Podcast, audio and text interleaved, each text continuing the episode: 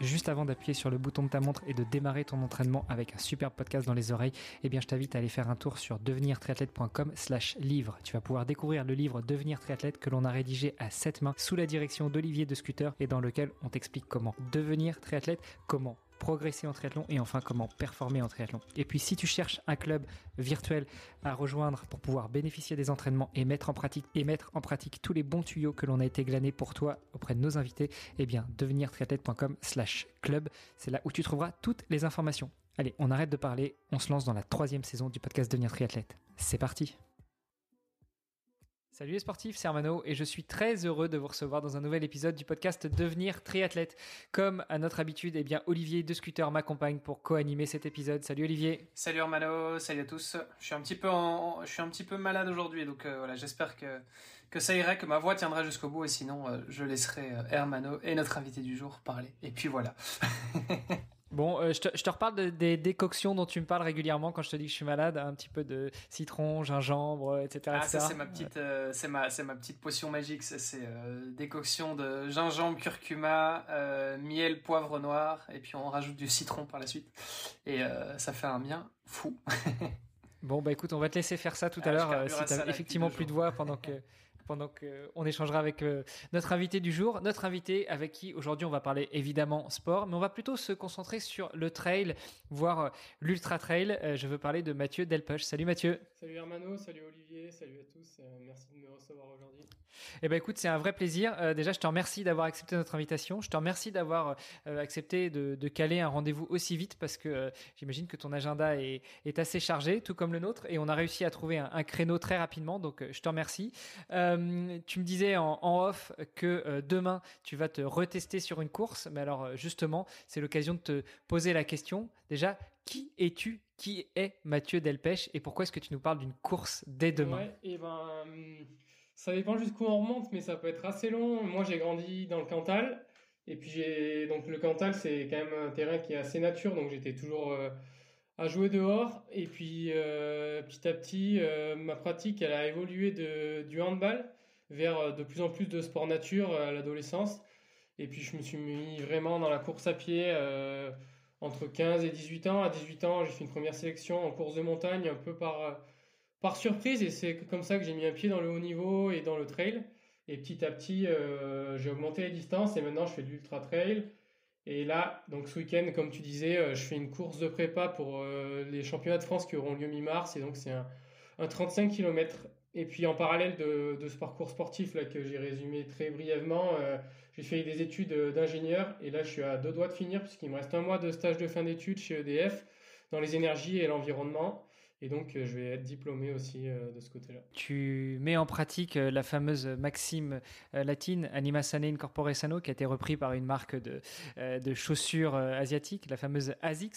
Euh, donc, euh, tu as la tête bien remplie et puis euh, les jambes euh, bien chargées aussi. Ah, bien chargées en muscles, hein, bien sûr. Alors... J'essaie de faire les choses bien. Bah, je connais bien cette maxime parce que euh, c'est celle de mon ancien équipementier. Donc, maintenant, maintenant j'ai évolué, mais j'essaie toujours de, ouais, de garder la tête sur les épaules et puis... Euh... Ouais, de faire les choses intelligentes, c'est quelque chose que j'avais à cœur de faire des études, puisque au début, j'avais pas du tout imaginé euh, vivre de mon sport. Euh, je faisais vraiment mon sport par passion, parce que c'est ça qui me faisait vibrer. Et petit à petit, avec les résultats qui ont évolué, bah maintenant, euh, je commence à espérer de pouvoir en vivre. Donc, euh, c'est cool, mais j'ai jamais voulu mettre de côté ouais, les, les études. C'est quelque chose qui... qui permet aussi de se construire et d'apprendre beaucoup. Donc, euh, ouais. Euh, tu nous as pas dit ton âge, Mathieu, pour euh, ceux qui nous écoutent et qui ne, ne te connaîtraient pas encore sur le bout des doigts. Eh ben, j'ai vingt-six ans. vingt-six ans, bientôt diplômé euh, d'un, d'un diplôme d'ingénieur. Euh, tu disais que si on, ça pouvait être long, ta présentation, si on remontait loin.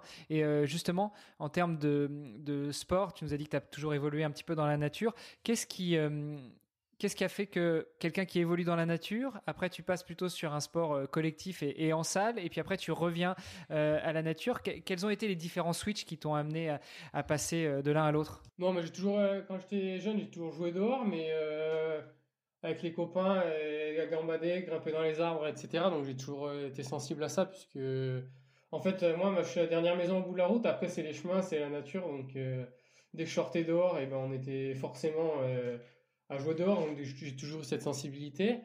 Mais euh, ouais, c'est quand même à travers les sports co que j'ai commencé à avoir le, le goût du sport et du dépassement de soi.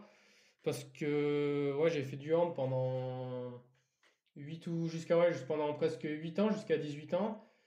Et mais j'ai trouvé des limites dans le fait qu'on était quand même dépendant de l'investissement de l'équipe, que il y avait moins, il y avait moins de gestion sur le, le résultat par rapport à l'investissement que dans un sport individuel. Et puis ouais, l'ambiance d'être dans les gymnases petit à petit, ben, ça m'attirait moins que d'être dehors et puis d'aller faire des heures à vélo, en courant, et cetera. Donc euh, en fait, jusqu'à la fin du lycée, j'ai, j'ai fait en parallèle euh, du hand, et puis après j'ai, j'ai arrêté parce que j'ai, j'avais vraiment plus envie de me concentrer sur, euh, sur les sports nature. Alors quand tu dis que jusqu'à la fin du lycée, tu faisais du hand, c'est-à-dire que tu avais déjà commencé la course à pied avant, tu avais déjà commencé à, à prendre du plaisir dans la course à pied, et en, en particulier sur les sorties longues, ou euh, est-ce que la course à pied, elle, elle intervenait plutôt comme euh, moyen de préparation, un petit peu comme euh, moyen de croiser avec tes entraînements en hand? Non, en fait, quand j'étais, quand j'étais ado, je faisais... Euh, peut-être que je m'entraînais même plus que maintenant parce que je faisais tout, quoi. Je, je voulais rien mettre de côté, et donc je faisais du hand, en parallèle, je faisais de la... Je faisais de la course à pied tous les mercredis. On était à l'U N S S, on faisait bah, tous les sports, euh, tous les mois on changeait, on changeait de sport. Donc j'ai fait un peu de tout. J'allais à l'escalade aussi euh, trois quatre fois par semaine. J'allais nager deux fois par semaine. Je faisais, euh, ouais, en fait, euh, je faisais le maximum de trucs et je m'éclatais partout. Et puis petit à petit, ben, pour pouvoir faire du haut niveau, il a fallu se spécialiser. Donc euh, quand je, en fait, en fait, quand j'ai fait hum, de la course en montagne et que je suis entré en équipe de France, après je suis entré. Donc là, j'ai été repéré par euh, la marque Nippon dont on parlait tout à l'heure, et donc euh, j'ai mis le j'ai, j'ai mis le pied dans un team avec une structure quand même plus euh, de haut niveau. Et puis j'ai commencé les études, donc euh, j'avais le temps de faire moins de choses. Et quand on veut faire du haut niveau, il faut se spécialiser. Donc à dix-huit ans, je suis allé dans la course à pied parce que c'est là où j'étais, je pense, le meilleur, et parce que c'est aussi ouais, je m'éclatais bien. Donc c'est comme ça que les autres les autres sports sont mis un peu de côté, mais j'ai fait euh, J'ai fait aussi de la course d'orientation, j'aimais vraiment beaucoup et j'aime toujours le Rennes Multisport, mais j'en, je fais plus de compétition parce que maintenant je suis spécialisé dans le, dans le trail. Un insatiable du sport, de l'activité de manière générale. Euh, et, et pour ceux qui ne connaîtraient pas, euh, pour les, les non-français euh, parmi nos auditeurs, l'U N S S, c'est euh, le sport scolaire, euh, et en particulier le sport scolaire euh, dans le dans dans le secteur public. C'est pas, enfin, il y a aussi une fédération du sport scolaire dans le, l'enseignement privé. Exact. Tu parlais du Raid Multisport aussi. C'est quelque chose qu'on est sur, sur lequel on est revenu récemment dans, dans, dans un des derniers épisodes. Euh, c'est euh, comment comment tu le définirais, c'est quoi, et, et qu'est-ce que tu faisais, en, quel type de raid t'as, t'as pu faire? Alors raid multisport, euh, le format maintenant, le format Coupe du Monde, là c'est vraiment du c'est vraiment de, de l'aventure sur euh, plusieurs jours non-stop où s'enchaînent euh, des courses d'orientation, du ouais, en fait c'est du trek en orientation, du V T T en orientation et du du canoë en orientation. Et donc moi j'ai fait que j'ai fait des formats plus courts parce que quand t'avais moins de dix-huit ans, c'est pas ces formats-là, c'est des formats à la journée souvent où bah pareil s'enchaînent euh, les sports nature, et souvent c'est en orientation. Et donc là, il faut vraiment, ce que j'aime bien dans ces sports, c'est que il faut de la polyvalence, il faut savoir lire une carte, il faut savoir courir vite, il faut savoir faire du vélo, il faut être agile parce que sur les raids jeunes souvent il y a des trucs un peu plus ludiques avec euh, du tir à l'arc ou euh, des choses comme ça.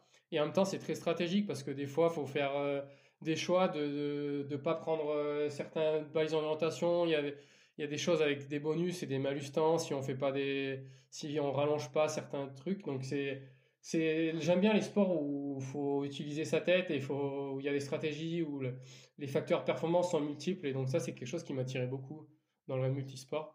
Donc ça, c'est ce que j'ai fait. J'étais champion de France à jeune quand j'avais dix-huit ans. Et aussi, j'ai gagné une, une coupe du monde de raid jeune. Euh, pareil, c'était à dix-sept ans, mais ça, c'est quelque chose qui n'existe plus, mais euh, c'était une, une belle aventure. Et puis surtout, c'est, des, c'est un sport qui se fait toujours en équipe. Donc euh, en deux, trois ou quatre selon, selon les raids.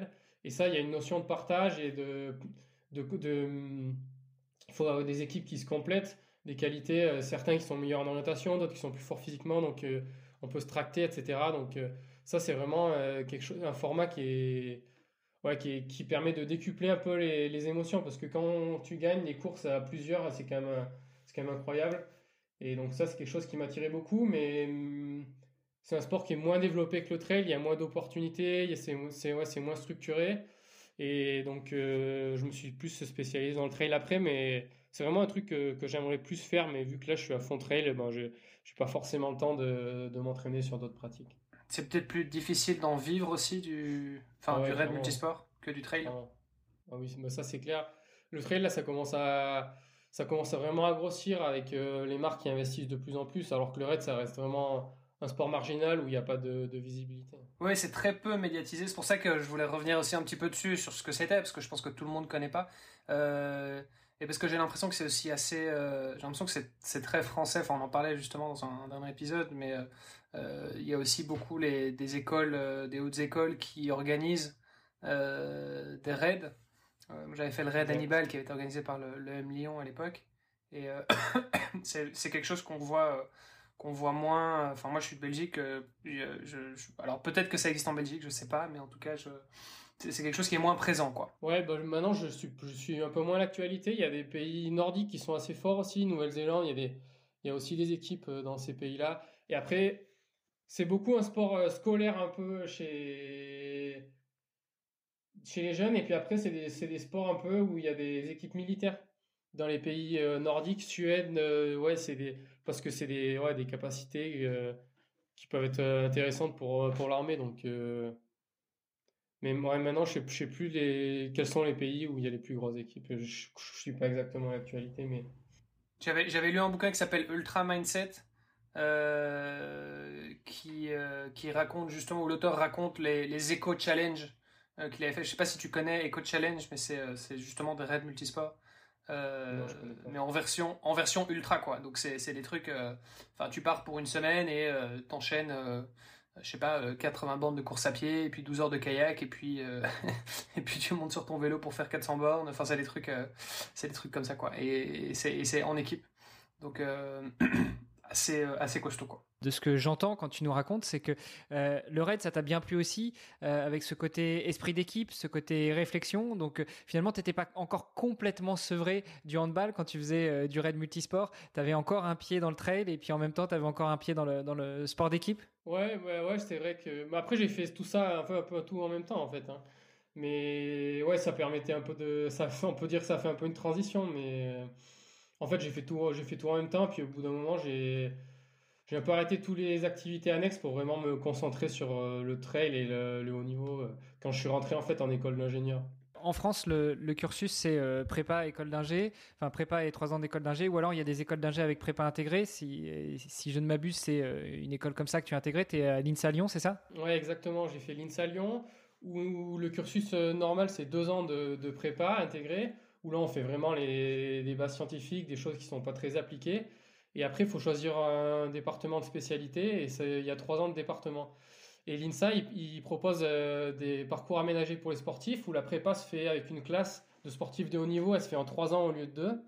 Et après, on peut, on peut choisir ou pas d'aménager le département. Donc moi, c'est ce que j'ai fait, j'ai aménagé le département euh, en quatre ans au lieu de trois, donc... Euh, je suis arrivé à sept ans, de, sept ans d'études, quoi. sept ans d'études, mais autant de plaisir dans le trail. Ouais, c'est exactement ça. Pour moi, c'est...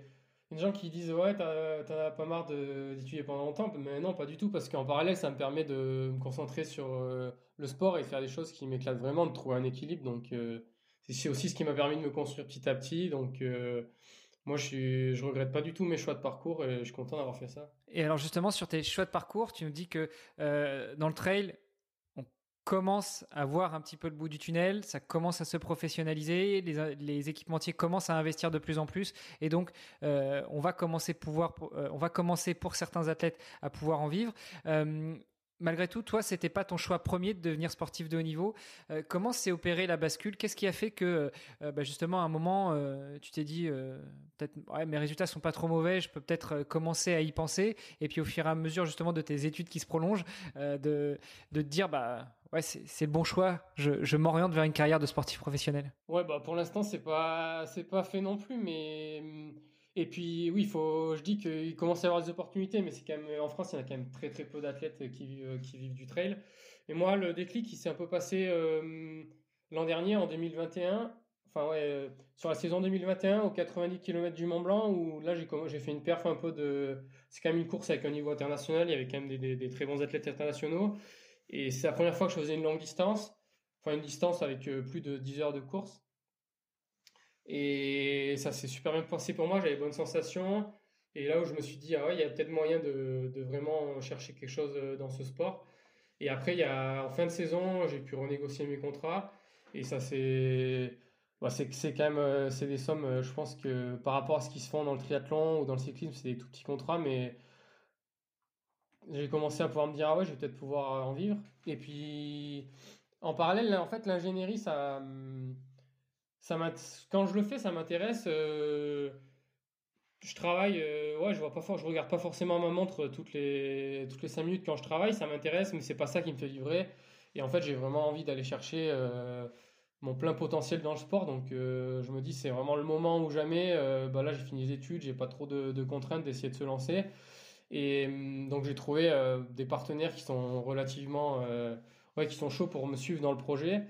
Mais c'est quand même, euh, c'est quand même pas facile parce que, dans le, comme c'est peu structuré, il faut vraiment, la communication, c'est vraiment le, le point clé. Et donc moi j'ai compris que la communication c'était important et c'est pour ça que je le c'est quelque chose que je fais que je fais régulièrement avec beaucoup de de rigueur et d'intérêt. Donc c'est c'est vraiment la clé pour pour pouvoir ouais, maintenant pour pouvoir en vivre. En fait, c'est plus euh, communiquer que avoir des résultats, quoi. C'est c'est un peu dommage parce qu'il y a certaines personnes qui ouais, on aimerait tous que celui qui a les meilleurs résultats, il ait les meilleurs contrats, mais la réalité c'est pas ça et moi je l'ai compris. Donc euh, je me suis mis à bien communiquer pour pouvoir euh, espérer euh, en vivre là. Quand, quand, quand tu dis que tu t'es mis justement à communiquer davantage, euh, c'est vrai que t'es, t'es assez euh, actif sur euh, sur les réseaux sociaux par exemple. Euh, t'as une t'as, t'as véritablement une stratégie de de, de com vis-à-vis de ça. Euh, c'est quoi tes c'est quoi tes objectifs en termes de en termes de, de, de visibilité? Ouais, en fait, j'ai pas vraiment établi une stratégie hyper hyper bien pensée, mais je pense que ouais, j'essaie juste de, de faire grossir mes réseaux sociaux, d'être transparent, d'apporter des, des conseils, d'apporter... Je, je sais pas, ouais, y a pas vraiment de stratégie où j'essaie juste d'être présent, de, de développer ma communauté parce que quand, en fait, quand t'échanges avec les sponsors, c'est ça qu'ils regardent en premier, si les gens ils sont engagés dans ce que tu fais, s'il y a beaucoup de gens qui suivent ce que tu fais. Donc moi, ouais, je suis, je suis très présent sur euh, bah, sur Instagram et YouTube, c'est là où je communique le plus. Mais euh, ouais, en fait, l'idée c'est d'essayer de d'être transparent et surtout de de pas mettre des belles photos bah, juste pour dire une belle photo et de mettre un texte qui a pas de sens. C'est vraiment d'expliquer ma démarche, de transmettre euh, des conseils, que les gens ils puissent trouver des choses euh, de dans ce que je fais, puis aussi de montrer les les coulisses euh, du haut niveau sur mes sur ma chaîne YouTube. Et je pense que ouais, ça ça ça intéresse pas mal. Bah tu vas tu vas nous raconter un petit peu aussi, tu vas tu vas nous nous nous raconter un petit peu comment ça se passe justement les les coulisses du haut niveau. Euh, et, et tout ça, c'est des choses que t'as appris euh, sur enfin euh, dans la pratique, quoi. Je, la, ouais, l'aspect ouais. Com. En fait, je, en fait, je pense que je suis quelqu'un qui est assez analytique et je regarde jamais un truc dans le sens juste euh, je le regarde et je réfléchis pas. Dès que je regarde euh, des vidéos, dès que j'écoute des podcasts, dès que je suis sur Instagram, j'essaie de comprendre les mécaniques de qu'est-ce qui marche, qu'est-ce qui marche pas, euh, des choses que je me dis « Ah, ça, c'est bien euh, ». J'essaie ouais, toujours de ou de comprendre, quand je regarde une vidéo, comment elle a été faite, je, comment euh, ce plan… il est...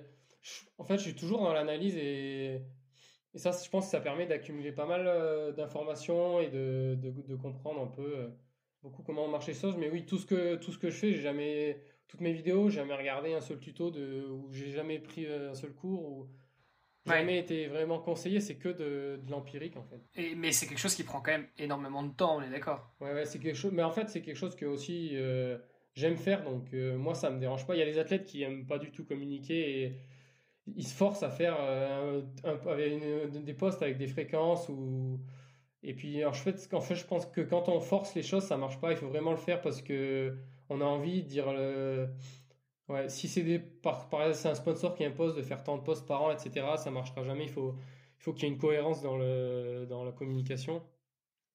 Et oui, ça, ça prend du temps, mais c'est aussi un investissement parce que sans ça, euh, je pourrais pas, en fait, moi, je, ouais, mon but, c'est d'être, c'est d'être athlète et d'atteindre le plus haut niveau possible, mais pour le faire, il faut que j'ai des moyens, et donc pour avoir des moyens, il faut il faut s'investir et prendre le temps de le faire, et moi, ça me coûte pas, donc il euh, y a pas de problème pour moi. Je comprends. Et, et d'un côté, ça, il y a un côté aussi, euh, il y a un côté sympa. Enfin, je veux dire, le fait de communiquer sur ton sport et que les athlètes, euh, tu vois, enfin qu'on puisse comprendre un petit peu aussi. Euh, euh, la manière dont ils évoluent ou avoir des conseils de la paddle. Enfin, moi, je trouve ça, je trouve, je trouve que ça, il y a un côté aussi très sympa pour pour, pour la communauté, pour les pour les amateurs. Euh, Puis je pense euh, que je pense que c'est aussi un moyen de faire de faire grossir le sport et de faire euh, ouais d'ouvrir de s'ouvrir à de plus en plus de gens. C'est ça, je crois qu'il y a, il y a, il y a, il y a véritablement un côté bénéfique. Euh, après, je peux comprendre aussi le, le, le fait de, enfin, qu'il y ait certaines personnes qui vont dire non, ben ça, euh, ça pervertit un petit peu le sport aussi d'une certaine manière, parce que c'est vrai que potentiellement, ben, ça prend du temps. À la limite, toi, t'aimes bien faire ça et ça te dérange pas plus que ça, tu le fais de manière assez naturelle et voilà. Mais c'est vrai qu'il y a des athlètes qui potentiellement, ben, vont pas forcément avoir les moyens de de s'entraîner suffisamment parce que voilà ils auront pas ils auront pas les sponsors derrière euh, et parce que ça vient d'un manque de communication ou parce que tu dois commencer à faire de la com et que c'est pas ton truc et qu'en fait toi tout ce que t'as envie de faire c'est c'est du sport mais t'es obligé de faire de la com donc du coup tu, tu t'entraînes moins. Enfin, je pense qu'il y a il y a il y a les deux il y a les deux aspects quoi. Et comment justement t'arrives à, à trouver le juste milieu?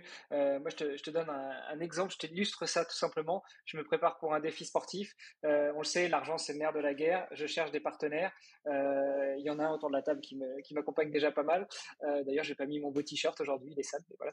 Euh, mais euh, je dirais pas que je me force parce que euh, je m'amuse à prendre ma GoPro, à faire des vidéos à chaque fois que je vais courir, à chaque fois que je vais nager et à publier ça. Euh, après, j'ai pas forcément euh, le truc. Et puis, euh, et puis, euh, je m'étais fixé de faire une vidéo par jour et au final je me rends compte que c'est super chronophage, ne serait-ce que euh, monter la vidéo, ça ça va encore à peu près, mais après la publier, euh, trouver le texte qui va bien, en faire la promotion, etc. Comment est-ce que toi tu arrives à trouver le juste milieu et, et quel a été le déclic en fait qui a fait que bah, finalement toi t'apportes ton image dans tes vidéos et tes vidéos permettent de mettre en avant ton image et donc forcément, on revient sur ce qu'on disait tout à l'heure, d'aller à la chasse aux sponsors et que les sponsors apprécient ton image, tes valeurs, ce que tu véhicules et donc aient envie de te soutenir et après on rentre dans un cercle vertueux et non pas vicieux. Une première chose, c'est que ma priorité c'est toujours l'entraînement et ça passe, ça passe avant tout, avant la communication et ce qu'il faut c'est ne, ne, ne pas se forcer quoi. Moi, ça, l'envie elle vient naturellement quand j'ai des idées.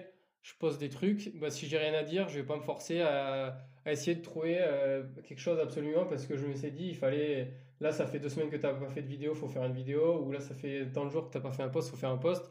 Je le fais, le, le fait de le faire naturellement et de pas se forcer, ça permet de trouver un équilibre et de, que ça prenne, ça prenne pas la tête. Et puis, ouais, faut juste se, se fixer des priorités. Moi, la priorité, c'est d'abord l'entraînement. Et puis si j'ai le temps, si j'ai des idées, je fais de la communication. C'est comme ça que ça, que ça s'équilibre. Mais des fois, c'est vrai que des fois, je me dis, euh, des fois j'ai envie de faire une vidéo. Là, j'ai, je sens que la vidéo elle est bien et tout. J'ai envie de la sortir. Et des fois, je me retrouve à faire du montage à dix heures du soir. Et là, je me dis euh, que ça empiète un peu sur ma récupération.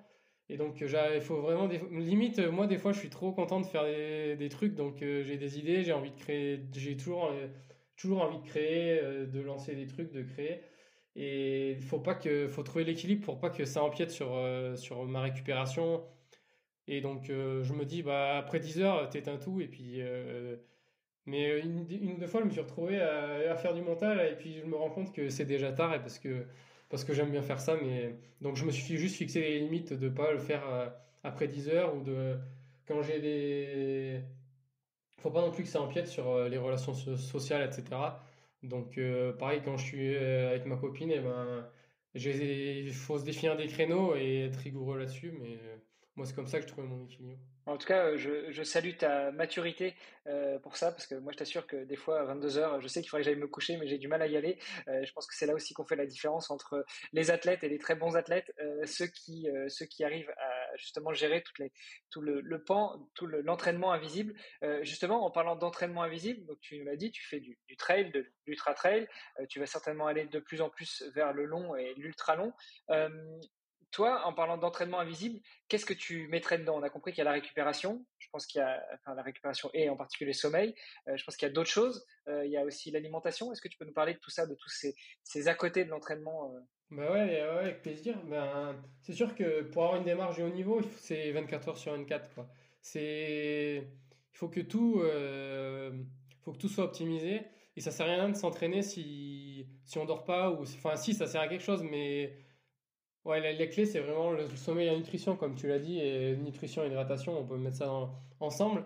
Mais ouais, l'entraînement, c'est deux, trois, euh, enfin les grosses journées, peut-être euh, quatre, cinq heures par jour, mais le haut niveau, c'est vingt-quatre heures sur vingt-quatre. Et C'est les, le sommeil, c'est vraiment. Après, on peut essayer de. Il y a tout ce qui est gadgets, supplé... gadgets de récupération, supplémentation, mais ça, c'est vraiment pour aller gratter des pourcentages. Et ça sert à rien de prendre une demi-heure de plus le soir pour faire du pistolet de massage si uh, tu dors pas assez, quoi. La priorité, c'est. De toute façon, toutes les études le montrent. Euh, plus tu dors, moins tu te blesses, mais tu récupères, plus tu progresses. Donc, faut vraiment. Je mettrais même le, ouais, le focus sur le, le sommeil, c'est vraiment la clé. Dormir, moi je dors ouais, au moins huit à neuf heures par jour, et puis tous les athlètes de haut niveau que je connaisse, il euh, n'y en a pas un qui gratte sur son sommeil et ils font, ils font des siestes, et cetera. Donc euh, ça c'est vraiment le numéro un, c'est ouais, pour, pour pouvoir s'entraîner, il faut pouvoir récupérer, et le sommeil je pense que c'est vraiment ce que je mettrai en priorité. Et après l'alimentation, c'est aussi quelque chose que euh, au quotidien je surveille énormément. En fait je suis pas, je suis pas rigide dans le sens où quand je suis avec des gens, ou quand je suis en stage, ou enfin avec, en stage avec mon équipementier, ou qu'il y a des restos qui se proposent, je je je fais pas forcément gaffe. Mais par contre, au quotidien, j'ai vraiment, j'ai vraiment une hygiène de vie, je pense, sur la nutrition qui est, qui est hyper rigoureuse. C'est un sujet qui me passionne pas mal, donc j'ai quand même beaucoup, beaucoup, j'ai beaucoup lu de contenu, beaucoup écouté de contenu sur la nutrition, et je fais vraiment très attention à la qualité de, de mon alimentation. Et après, quand on fait du sport d'endurance avec des gros volumes horaires, eh ben, je pense que la priorité, c'est de, c'est de, d'arriver, de compenser ces, ces pertes caloriques. Parce que sinon, on, a vite, on, on peut vite tomber dans le surentraînement ou sur des, ouais, sur des syndromes de, de surentraînement et là, au niveau métabolique et puis hormonal que tout se dérègle. Et puis là, ça peut être, ça peut être très, très long à remettre en place. Et puis après... La priorité, c'est de, de compenser les, les pertes caloriques, et puis après, on peut se pencher sur, euh, sur tout ce qui est micro, euh, micronutriments, vitamines et minéraux, et cetera pour, euh, pour être plus précis. Mais ouais, parce que la, une, un, si, on, si je devais donner un seul conseil en, en nutrition, c'est euh, compenser les pertes caloriques et puis manger des aliments peu transformés au final. Dans le, au, au quotidien, quoi. Ouais, avoir une alimentation la plus saine possible, euh, et dans ouais. saine, on entend euh, le moins transformé possible. Bah ouais, parce qu'en fait, pour avoir un corps euh, qui performe, faut être en santé, et donc pour être en santé, bah ça passe par euh, par l'alimentation et par euh, et par euh, le sommeil. Mais puis il y a beaucoup de gens, ils, ils se posent la question, euh, ouais, qu'est-ce qu'il faut que je mange en compétition euh, pour performer? Mais je pense que le plus important, c'est ce que tu manges tous les jours pour euh, pour être en bonne santé. Puis après, si tu es en bonne santé, et ben là tu peux te poser la question de qu'est-ce que tu vas manger en course pour optimiser la performance, mais c'est pas sur les, les choses sur lesquelles je pense qu'il faut faut réfléchir en priorité. Ouais, non, ça on est on est bien d'accord, et c'était aussi effectivement le l'approche de Valentin Lacroix, euh, nutritionniste qui est passé sur le qui est passé sur le podcast et avec qui on a coécrit aussi le, le livre Devenir Triathlète, euh, où on commence vraiment sur bah, l'alimentation au quotidien, et ça c'est c'est ce qui va te permettre effectivement, comme tu dis, bah, d'être en bonne santé, euh, et de et de pouvoir encaisser tes entraînements et, et ton, ton ton mode de vie au sens large. Tu tu parlais de compenser les pertes caloriques. Euh, bon, a priori ça semble assez évident. Euh, maintenant, je pense que c'est pas toujours facile de savoir. Est-ce que toi, t'es, t'es... il y a plusieurs écoles. Est-ce que t'es plutôt du style à, à mesurer euh, le nombre de calories que tu vas euh, ingérer par jour, euh, ou est-ce que tu fais plutôt ressenti? Non, moi je fais plutôt ressenti. J'ai déjà fait de sur des journées pour voir avoir un ordre d'idée de ouais d'exactement combien je consomme et si, si ça compense. Mais moi je fais je suis quand même plus au ressenti. J'écoute ma satiété. Et puis ouais, si les jours où je m'entraîne beaucoup, ben je vais essayer de, de manger un petit peu plus, ou les jours où je m'entraîne moins, de manger un petit peu moins. Mais euh, ouais, ce que j'écoute en priorité, c'est c'est ma satiété. Mais mais parce qu'après, bon, tu peux avoir faim et euh, et manger euh, des pâtes, euh, manger des légumes, euh, manger des protéines. Enfin, je veux dire, excusez-moi. Euh, mais donc. Tu peux avoir faim, et en fait, euh, c'est pas pour autant que ce que tu vas manger euh, sera le, le, le mieux à ce moment-là. Typiquement, enfin, je sais pas, euh, euh, t'as plutôt tendance à prendre des protéines et des glucides euh, après tes entraînements, pendant les phases de récup. Euh, comment est-ce que tu fais pour gérer tout ça? Est-ce que t'as des euh, t'as des plats euh, déjà euh, type euh, Tu te fais accompagner d'ailleurs peut-être à, t'as des t'as des plans de nutrition? Comment ça se passe? Et ben, bah, en fait, à force de de lire et de me renseigner, ben, tu comprends un peu que les grandes lignes directrices et non, moi au quotidien, ouais, j'ai, j'ai toujours une, j'ai toujours une base à peu près qui est, qui est toujours la même, et après j'ajuste euh, en ajoutant plus ou moins de glucides les jours où je m'entraîne, euh, je m'entraîne beaucoup, où je m'entraîne moins. Et puis, ouais, je travaille quand même avec un nutritionniste où j'en avais fait un, j'avais fait un gros bilan cet été. Euh, on a fait, ouais, on a fait un gros bilan pour un peu essayer de, de rééquilibrer, et surtout un bilan sanguin pour voir s'il y avait des, des carences et de, de corriger ça. Et ouais, il m'a dit que dans les sports d'endurance, les sportifs d'endurance avec lesquels il avait travaillé, j'étais un qui, un qui mangeait les, qui mangeait les plus sainement et le plus adapté à ma pratique et qui avait un des meilleurs bilans sanguins, mais il y a toujours des petites choses à aller gratter, notamment j'étais un peu bas en zinc, le fer j'étais un petit peu bas aussi, malgré une petite supplémentation, on a ajusté ça et on a refait un contrôle, on a refait un contrôle là au mois de novembre, et en six mois j'avais, j'avais bien remonté, j'avais jamais eu aussi des aussi bons paramètres hématologiques, dans le sens où sur l'hématocrite j'étais plus haut que d'habitude, c'était remonté. Bon, après c'est, on peut pas être sûr à cent pour cent que ce soit lié à ça, mais il y a quand même beaucoup de facteurs qui sont remontés grâce à ce petit ajustement. Donc ouais, je, je pense que c'est pas mal de, de consulter euh, un nutritionniste, faire un, de temps en temps pour faire pour faire un petit suivi de bah, des paramètres euh, ouais, de sanguins, euh, et puis pour ajuster en, en fonction le, l'alimentation. Mais sinon, euh, pour revenir sur ta question sur euh, le quotidien, j'ai pas de... Ouais, c'est si, à la base, en fait, la base, elle se ressemble. Hein. C'est le, le matin, souvent, euh, beaucoup... De... Enfin, le matin, c'est... Il y a toujours deux œufs au petit-déj. Et puis après, si j'ai une grosse, grosse journée, je vais prendre des glucides au petit-déj. Sinon, non. Et après, il y a des fruits secs, un fruit... Euh... Donc, ouais, des, des noix, des amandes. Un fruit, souvent, je prends des graines de lin, des graines de chia aussi, broyées, mélangées dans, dans un bol. Et après, euh... oh, le... Au, au déjeuner, il va y avoir des protéines, des protéines à nouveau. Et euh, si je me suis entraîné le matin, il y aura des glucides, sinon il n'y en aura pas forcément. Et souvent, c'est une salade. Et après, en dessert, euh, un yaourt ou des fruits pour, euh, en fonction de la satiété. Et le soir, je mange, euh, je mange végétarien. Même le soir, je mange souvent vegan. Euh, donc, ça, dans l'assiette, ça fait tiers, un tiers de légumes, un tiers de féculents, ou de ouais ou de glucides comme de, des pommes de terre, et le dernier tiers souvent c'est des légumineuses, donc ça peut être euh, soit du tofu, soit des lentilles, soit des pois chiches, soit des des haricots, voilà. Et donc, tout ça en étant à l'INSA, euh, là t'es sur site à l'INSA ou t'es chez toi, t'étudies à distance? Alors là je suis en stage de fin d'études, du coup je suis au Bourget-du-Lac chez E D F, et, mais ouais je suis dans une petite chambre au Crous, là c'est pas toujours facile, mais moi j'aime bien prendre le temps de cuisiner, et parce que ouais, je pense que c'est important. Donc, euh, ouais, tous les jours, je, je cuisine mes trucs. Bon, Mathieu, on a parlé de pas mal de choses, là, de nutrition, de sommeil, de récupération. Euh, on a parlé d'entraînement aussi un petit peu. Euh, y a quand même une question euh, qui, qui me reste en tête, c'est euh, t'as l'air de faire quand même beaucoup de choses, entre la com, le sport, les études. Euh, comment tu fais pour gérer tout ça, pour gérer ton, ton emploi du temps? Est-ce que t'as des trucs à, à nous partager? Non, là, je sais pas... Euh... Bah, mon emploi du temps, euh, là en ce moment, vu que je suis quand même en stage de fin d'études, c'est comme un, c'est comme un boulot d'ingénieur, donc il y a quand même... Euh... Et c'est temps plein ça, ton stage? Ouais, ouais, ouais. Là, donc là, je fais trente-cinq heures. Donc tu travailles euh, du lundi au vendredi, quoi. Ouais. Par contre, euh, quand j'ai passé les entretiens, euh, j'ai direct euh, mis en avant euh, mon profil et expliqué que j'avais des besoins de souplesse. Et donc ça, c'est quelque chose que... Je pense que sans ça, ça serait assez compliqué. Et là... Tant que je suis là au, au moment stratégique, aux réunions, et que, que je fais mon travail, et ben, je peux organiser mes journées comme je veux. Donc ça, c'est quand même, c'est quand même un gros plus, euh, de, le fait de pouvoir travailler dans une grosse entreprise et en même temps d'avoir la souplesse.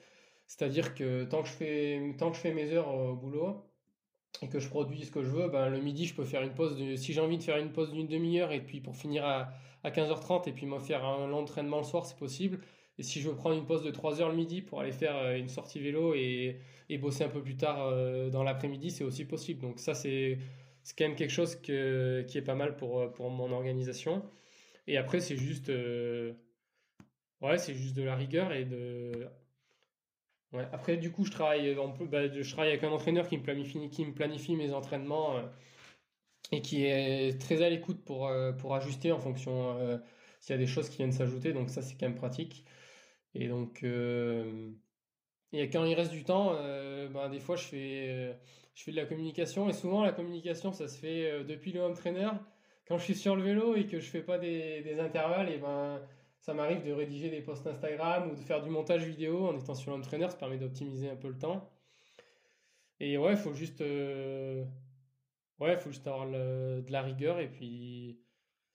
Ouais, quand on est passionné, en fait, les choses, elles se font, elles se font simplement. Et puis surtout, surtout c'est des, des habitudes, en fait. C'est création d'habitudes. Et quand tu fais ça depuis euh, des années, de, d'enchaîner les choses et de... Pour moi, c'est pas des contraintes, en fait, de faire... Euh, d'aller m'entraîner ou juste là, je sors du boulot, je vais m'entraîner et puis je reviens, je mange et après... Euh, soit je fais mes stories, je fais mes trucs et puis ça s'enchaîne, quoi. Mais donc, donc euh, ouais, quand, quand là, le, la priorité un, c'est le, l'entraînement avec mon coach. Autour de ça, euh, j'organise le boulot, mais ouais, les deux s'organisent un peu entre, euh, entre eux, puisque des fois, le boulot, il y a aussi des, des moments où je peux pas, je peux, il y a des réunions ou des trucs comme ça, que ça, je peux pas faire, je peux pas faire bouger. Donc, euh, les deux se coordonnent. Et puis, quand il reste du temps, euh, je fais de la communication. Et puis, voilà. Et le reste du temps, je dors. Ok, c'est, c'est ça te laisse un peu de temps pour la vie, euh, pour la vie sociale aussi, ou quoi ? Ou tu fais un peu une croix là-dessus ? Non, bah en fait, la vie sociale, souvent, c'est dans les entraînements. Mais en dehors, pas énormément. Il faut avouer que... Non, faire les... des soirées... Mais en fait, c'est aussi des choses qui ne m'attirent pas, quoi. Faire des soirées avec des copains, ou... Enfin, c'est des choses... Je ne ressens pas forcément le besoin. Et du coup, euh, par contre, euh, quand j'ai... dès que j'ai des entraînements où je, où je peux partager avec des copains, euh, ça, c'est des... j'aime bien euh, demander à des gens, euh, trouver des gens pour... Euh, s'entraîner ensemble, parce que ça c'est un peu le même moment de, so- de so- sociabilisation. Mais ouais, pour le, pour le c'est vrai que là pour en ce moment c'est il n'y a pas énorme de ouais, de vie sociale en dehors du sport, quoi. Non, mais c'est c'est c'est quelque chose qu'on enfin moi aussi euh, avec le triathlon on me pose souvent la question de bah, en fait euh, c'est, c'est quand que tu tu t'as plus de temps pour voir euh, tes potes euh, ou la famille. On, bah, en, en réalité euh, ouais il suffit de parvenir à combiner les deux euh, et c'est clair que c'est ce qu'il y a de mieux à faire, quoi. Si tu peux euh, si tu peux dire bah je fais une sortie vélo ou course à pied et en même temps bah je ça ça, ça me permet de faire un petit catch-up avec quelqu'un, bah tant mieux euh, et tu gagnes tu gagnes du temps, quoi. Ah ouais, mais c'est vrai qu'en dehors du sport euh... J'ai pas, j'ai pas énorme de potes euh, qui sont pas dans le milieu du sport, quoi. Tout le monde est dans ce milieu-là et tout. Après, tout le monde comprend et ouais, ça s'organise comme ça. Bon, t'as, t'as l'excuse d'être sportif de haut niveau, ce que nous on n'a pas, euh, Olivier et moi, mais euh... mais bon. On parle de sportif de haut niveau. Pour autant que je sache, le trail n'est pas encore sport olympique. Je sais que ça, ça, ça se discute un peu. Euh... Tu, tu y crois ou pas ? euh, Est-ce que, est-ce que tu penses que le trail sera un jour euh, une discipline olympique ? Non. Ok. Alors pour, pourquoi un non si tranché euh, non parce que pour toi le trail c'est du long, ou non parce que euh, parce que même si il euh, y a beaucoup d'efforts qui sont faits sur euh, des épreuves un peu plus spectaculaires et donc un peu plus courtes, euh, tu crois pas que ça arrivera à se mettre en place un jour ? En tout cas pas le trail tel que je le conçois. Après euh, il peut y avoir oui il peut y avoir quelque chose qui s'appelle euh, du trail euh, au jeu, mais ça sera pas euh, du trail comme moi euh, j'ai envie de faire et comme euh, Et comme, euh, ouais, comme je le conçois, le trail vraiment dans la nature. Il peut y avoir une version euh, bah, comme le V T T qui est devenu, euh, qui est devenu sur des boucles et très artificielle. Euh. Je dis pas que ça m'attire pas, parce que le, la performance, ça m'attire, euh, ça m'attire aussi euh, en soi, quoi. La performance pour la performance, ça, ça, ça m'attire aussi, mais bon, je, je sais pas trop en fait. Euh, je, je suis pas fixé, mais bon, je, pour l'instant, euh, pour l'instant, ça, je le vois pas trop arriver euh, d'ici peu, donc euh, bon, on verra. Ok, et donc et, et du coup pour euh, donc t'es devenu pro, c'est, ça fait combien de temps que t'es passé euh, pro ? En fait, euh, pro en trail, euh, c'est y a, c'est difficile à définir. C'est pas comme dans le vélo, t'as un contrat pro, bah y a y a, y a un, un salaire minimum, t'es dans une équipe euh, World Tour ou une équipe euh, ou une équipe euh, juste en dessous, je sais plus comment ça s'appelle. Et puis y a pas une limite franche, t'es pro, t'es pas pro, c'est il y a des gens qui gagnent, euh, qui pourraient être pro, mais qui ont quand même des travails, des, des travails à côté. Il y en a d'autres euh, qui font que ça, mais qui en vivent pas. Euh, en fait, il n'y a pas vraiment de, de modèle défini. Et là, euh, moi, j'aime bien me, ouais, j'aime bien dire, euh, je suis pro en trail parce que parce que j'ai envie d'en vivre. Et maintenant, j'arrive à sortir euh, l'équivalent à peu près euh, d'un SMIC. Donc voilà, pour donner un ordre de grandeur, c'est quand même, c'est quand même pas des masses. Mais en fait, vu que moi, je vis sobrement, euh, j'ai pas, j'ai pas, j'ai pas besoin de voyager. Euh, Tous les, jours, tous les jours au bout, de, au bout du monde, où j'ai pas de, de grosses dépenses, j'ai pas de, pour l'instant de famille, et cetera. Donc je, peux, je pense que je vais pouvoir arriver à en, à en vivre. Mais ouais, alors, ça fait quand Pour l'instant, euh, mes parents, ils m'ont... Enfin, là, là, du coup, je suis indépendant, mais pendant mes études, c'est mes parents qui, qui m'ont soutenu. Et puis là, ça a évolué, en fait, avec quand, je, quand j'ai changé d'équipementier en, au début deux mille vingt-deux, parce qu'en deux mille vingt et un, j'ai fait une très belle saison. Et puis, c'est là que, ça, que j'ai un équipementier qui, m'a, qui, voulait, qui était plus motivé pour me soutenir dans, dans mes projets, d'aller vers une professionnalisation. Et après, j'ai les autres petits, d'autres petits sponsors à côté qui permettent de, de compléter ça. Et donc, c'est ouais, depuis, de, de, depuis, depuis début... Depuis début deux mille vingt-deux que, que, ça s'est, que ça s'est mis en place. Ok, mais il y a, donc il n'y a pas de statut euh, pro euh, proprement parlé. Euh, sur, sur la plupart des trails, au départ, il n'y a, euh, a, a pas de différence entre les pros et les amateurs. Non. Non, non, c'est tout le monde sur... Bah, soit, enfin, il y a un sas élite et après, c'est au, au terme de performance, mais pro, euh, non, c'est pas quelque chose qui... C'est pas un critère vraiment défini entre elles. Il y a, en fait, il n'y a pas de modèle et chacun fait, fait un peu à sa sauce, quoi, euh, en fonction des, ouais, des sponsors, et cetera. C'est, mm-hmm. c'est un peu flou, en fait. Ce qui est, ce qui est pareil sur le, le triathlon longue distance, hein, finalement. Euh, c'est-à-dire qu'il y, y a une catégorie pro, effectivement, mais après, euh, c'est pas, enfin, le, le, le statut, enfin, beaucoup euh, travaillent euh, sur le côté, donc. Euh, euh, donc c'est pas forcément. C'est, c'est, c'est pas parce que tu es dans la catégorie pro que tu en vis, quoi. Voilà.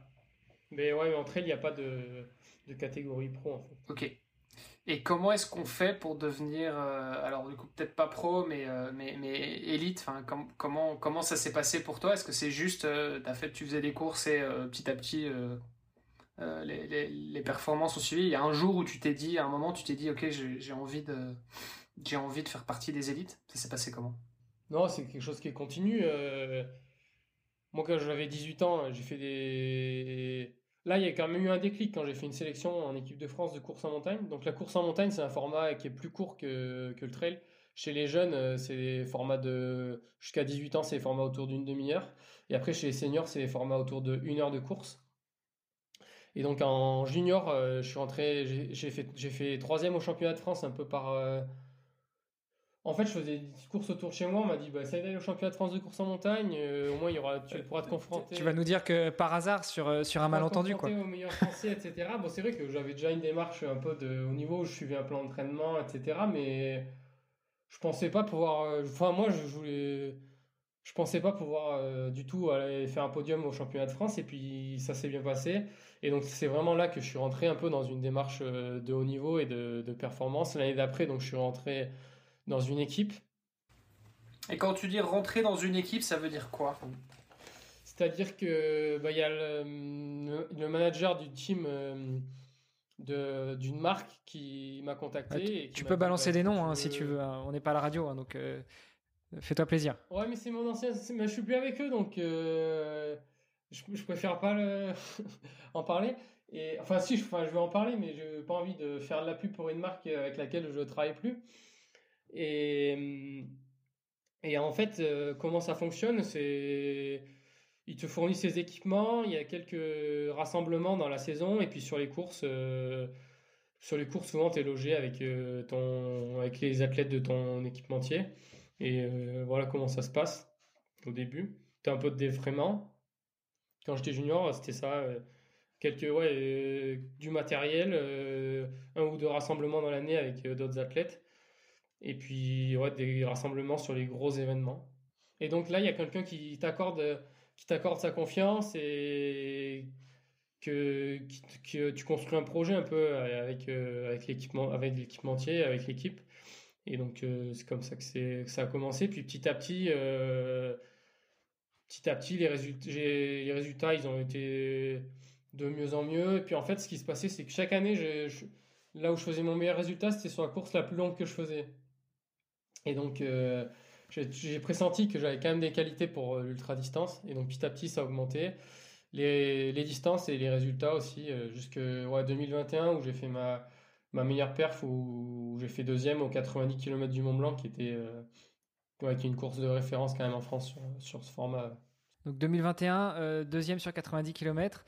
Euh, du coup, la suite, euh, tu augmentes encore les distances. Après quatre-vingt-dix kilomètres, tu passes aux cent bornes et puis après, tu vas vers le cent miles où, euh, où tu, vas, tu veux d'abord faire ton trou sur les, les quatre-vingt-dix cent.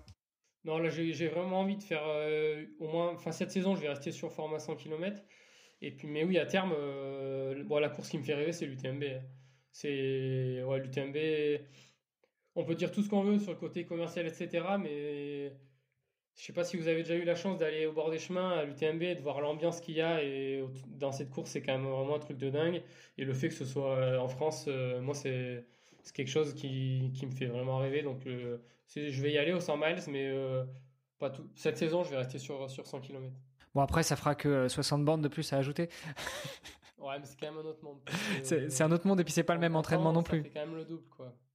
Ouais, les entra- si, les entraînements, ils se, ouais, ils se ressemblent. Euh, ils se ressemblent quand même, hein, mais... Ouais, c'est... S'il y a quand même un cap dans le... Dans, le, dans l'effort, quoi. Euh, tout à l'heure, tu parlais de, de ton besoin en récupération et en particulier en sommeil.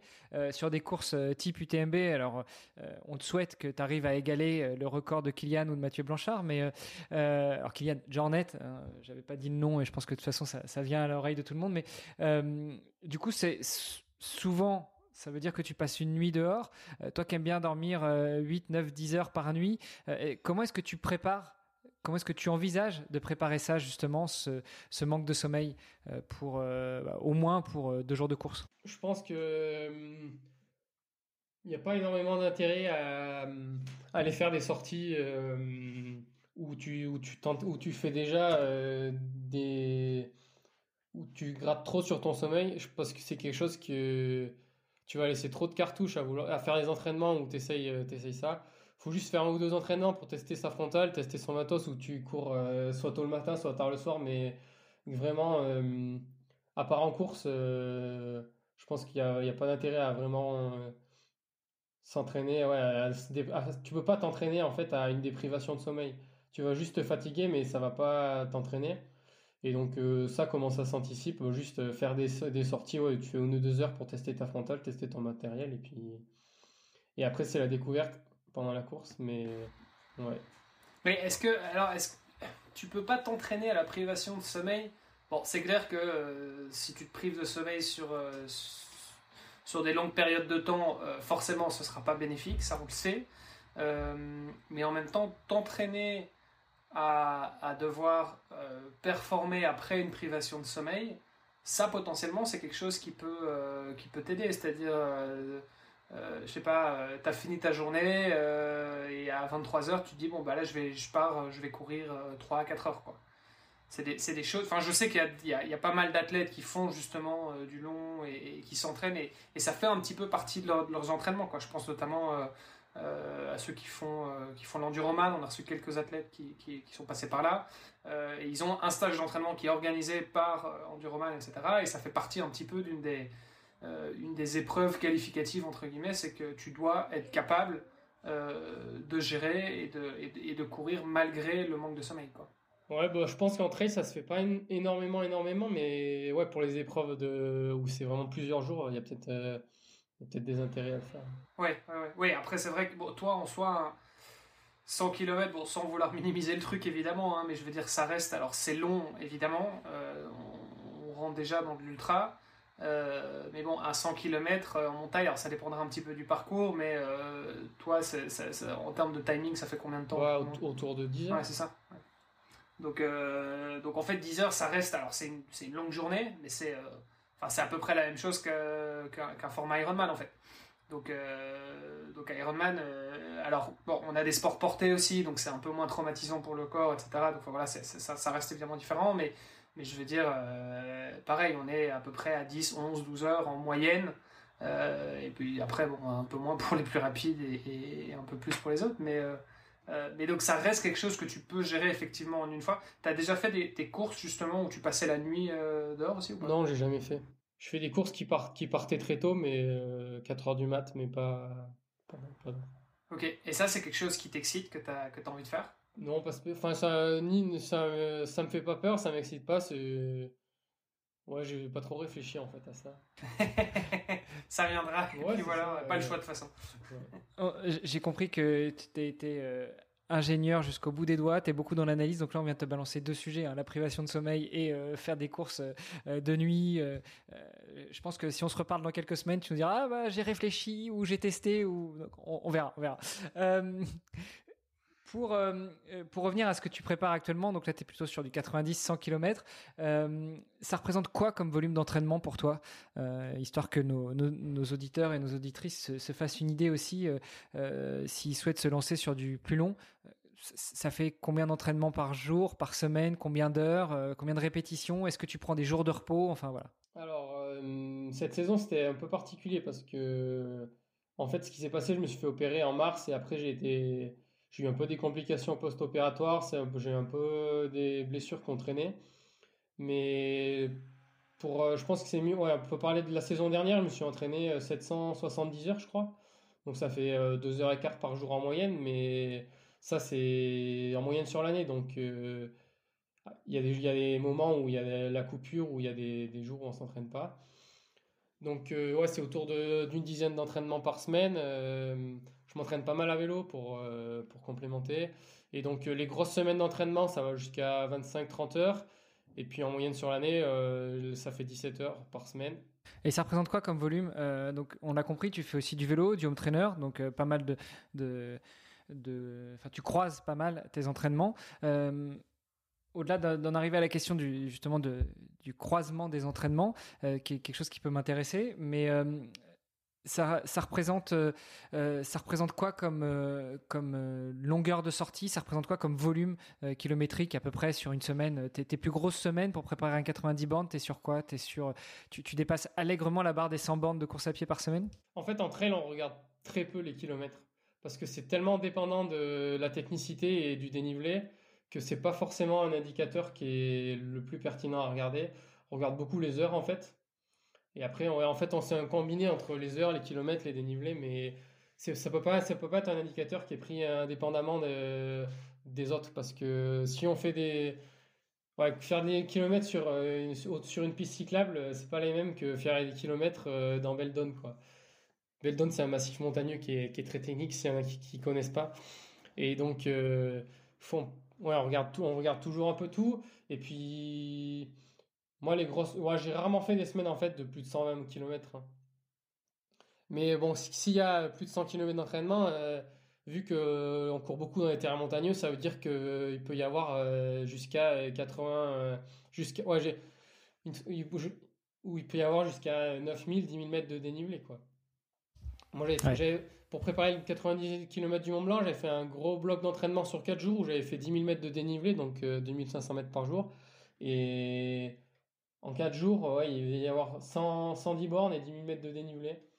Donc euh, souvent, on, a mis, on, on considère, enfin, il y a un petit moyen qui permet de faire un petit comparatif, c'est cent mètres de dénivelé, ça comme si on ajoutait un kilomètre. Donc c'est comme si on, on pourrait dire que j'avais refait euh, deux cent dix kilomètres en, en quatre jours, voilà, pour donner un, un ordre de grandeur. Ok, c'est marrant, je connaissais pas ce, ce comparatif. cent mètres de dénivelé supplémentaire, c'est l'équivalent d'un kilomètre de plus sur du plat. C'est, c'est très schématique, mais ça permet un peu de se donner une idée. C'est surtout en fait pour, les, pour la dépense calorique. Ça permet de, de faire un petit calcul euh, rapide pour avoir des estimations.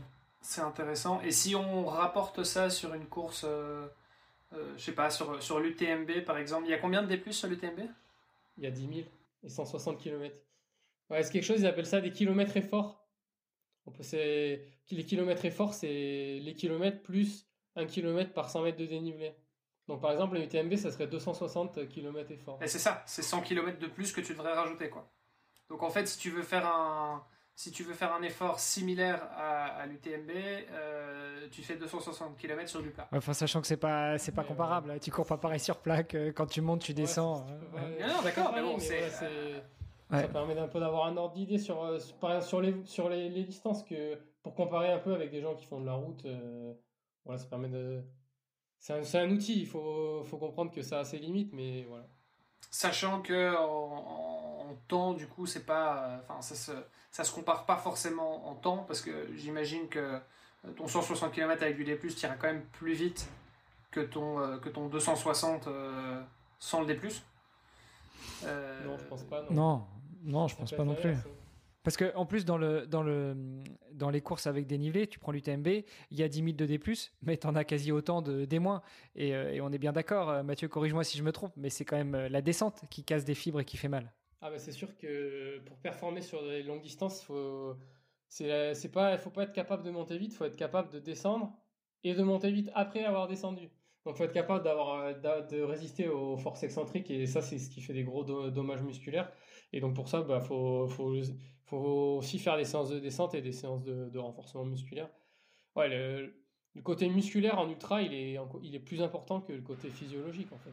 Ouais, ça, je suis, je suis d'accord. Et même, même avant l'ultra, hein, même, enfin, euh, dès que tu pars sur du, euh, sur du, euh, du ouais, marathon ou de l'Ironman, euh, tu, tu, enfin, même, en fait, dès que tu es sur des efforts longs, le, l'aspect musculaire devient, devient de plus en plus important, parce que c'est ça qui va te, c'est ça qui va te lâcher, quoi. C'est, mm. t'as plus, t'as plus de jus au niveau, au niveau du muscle. Euh, mais attends, juste pour revenir sur ce qu'on disait du coup, parce que ça me, ça, ça m'interpelle quand même. Tu partais sur du dix kilomètres heure de moyenne à peu près. Sur un, bon, sur un cent kilomètres. Après, euh, l'U T M B, c'est peut-être un peu plus lent du coup, parce que c'est plus long. Euh, mais donc ça veut dire que si tu gardes plus ou moins la même moyenne sur euh, sur une U T M B, euh, tu fais euh, tu, pardon tu fais seize heures euh, pour l'U T M B. Bon, bah, l'U T M B c'est vingt heures la gagne humaine. Ce qui, ouais voilà c'est ça. Donc il faut rajouter une petite marge, parce qu'effectivement on est euh, on est sur des distances plus longues et potentiellement avec un peu plus de D+. Euh, mettons deux cent soixante. Ouais, parce que ton deux cent soixante kilomètres en vingt heures, ça veut dire que tu fais du treize kilomètres heure. Ouais, mais sur les records de vingt-quatre heures, ils vont plus vite que ça. Donc, euh... ils vont plus vite que ça, oui. Je vous accorde le point. Et ça, je comprends que du, du vingt-quatre heures, ça te fait pas forcément, euh, ça, te, ça t'excite pas là en ce moment. Là, t'es, t'es vraiment sur, sur du trail, sur de la montée, de la descente, de la nature, euh, plus que de, de, de faire une boucle comme là. Autant j'ai dit tout à l'heure, la performance pour la performance, ça peut m'attirer, mais la performance pour le vingt-quatre heures, ça, ça m'attire pas. Et puis de toute façon, euh, non, puis de toute façon, je pense pas avoir les qualités. Courir à plat, c'est quand même vraiment différent de courir en montagne.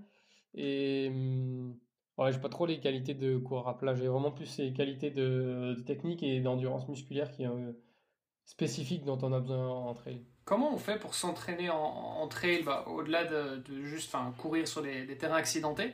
Euh, est-ce que t'as des, t'as des exercices typiques, des éducatifs ou quoi, ou du travail en salle que tu fais pour pour ça? Euh, j'ai intégré cette année du travail euh, de musculation, mais c'est en fait tu...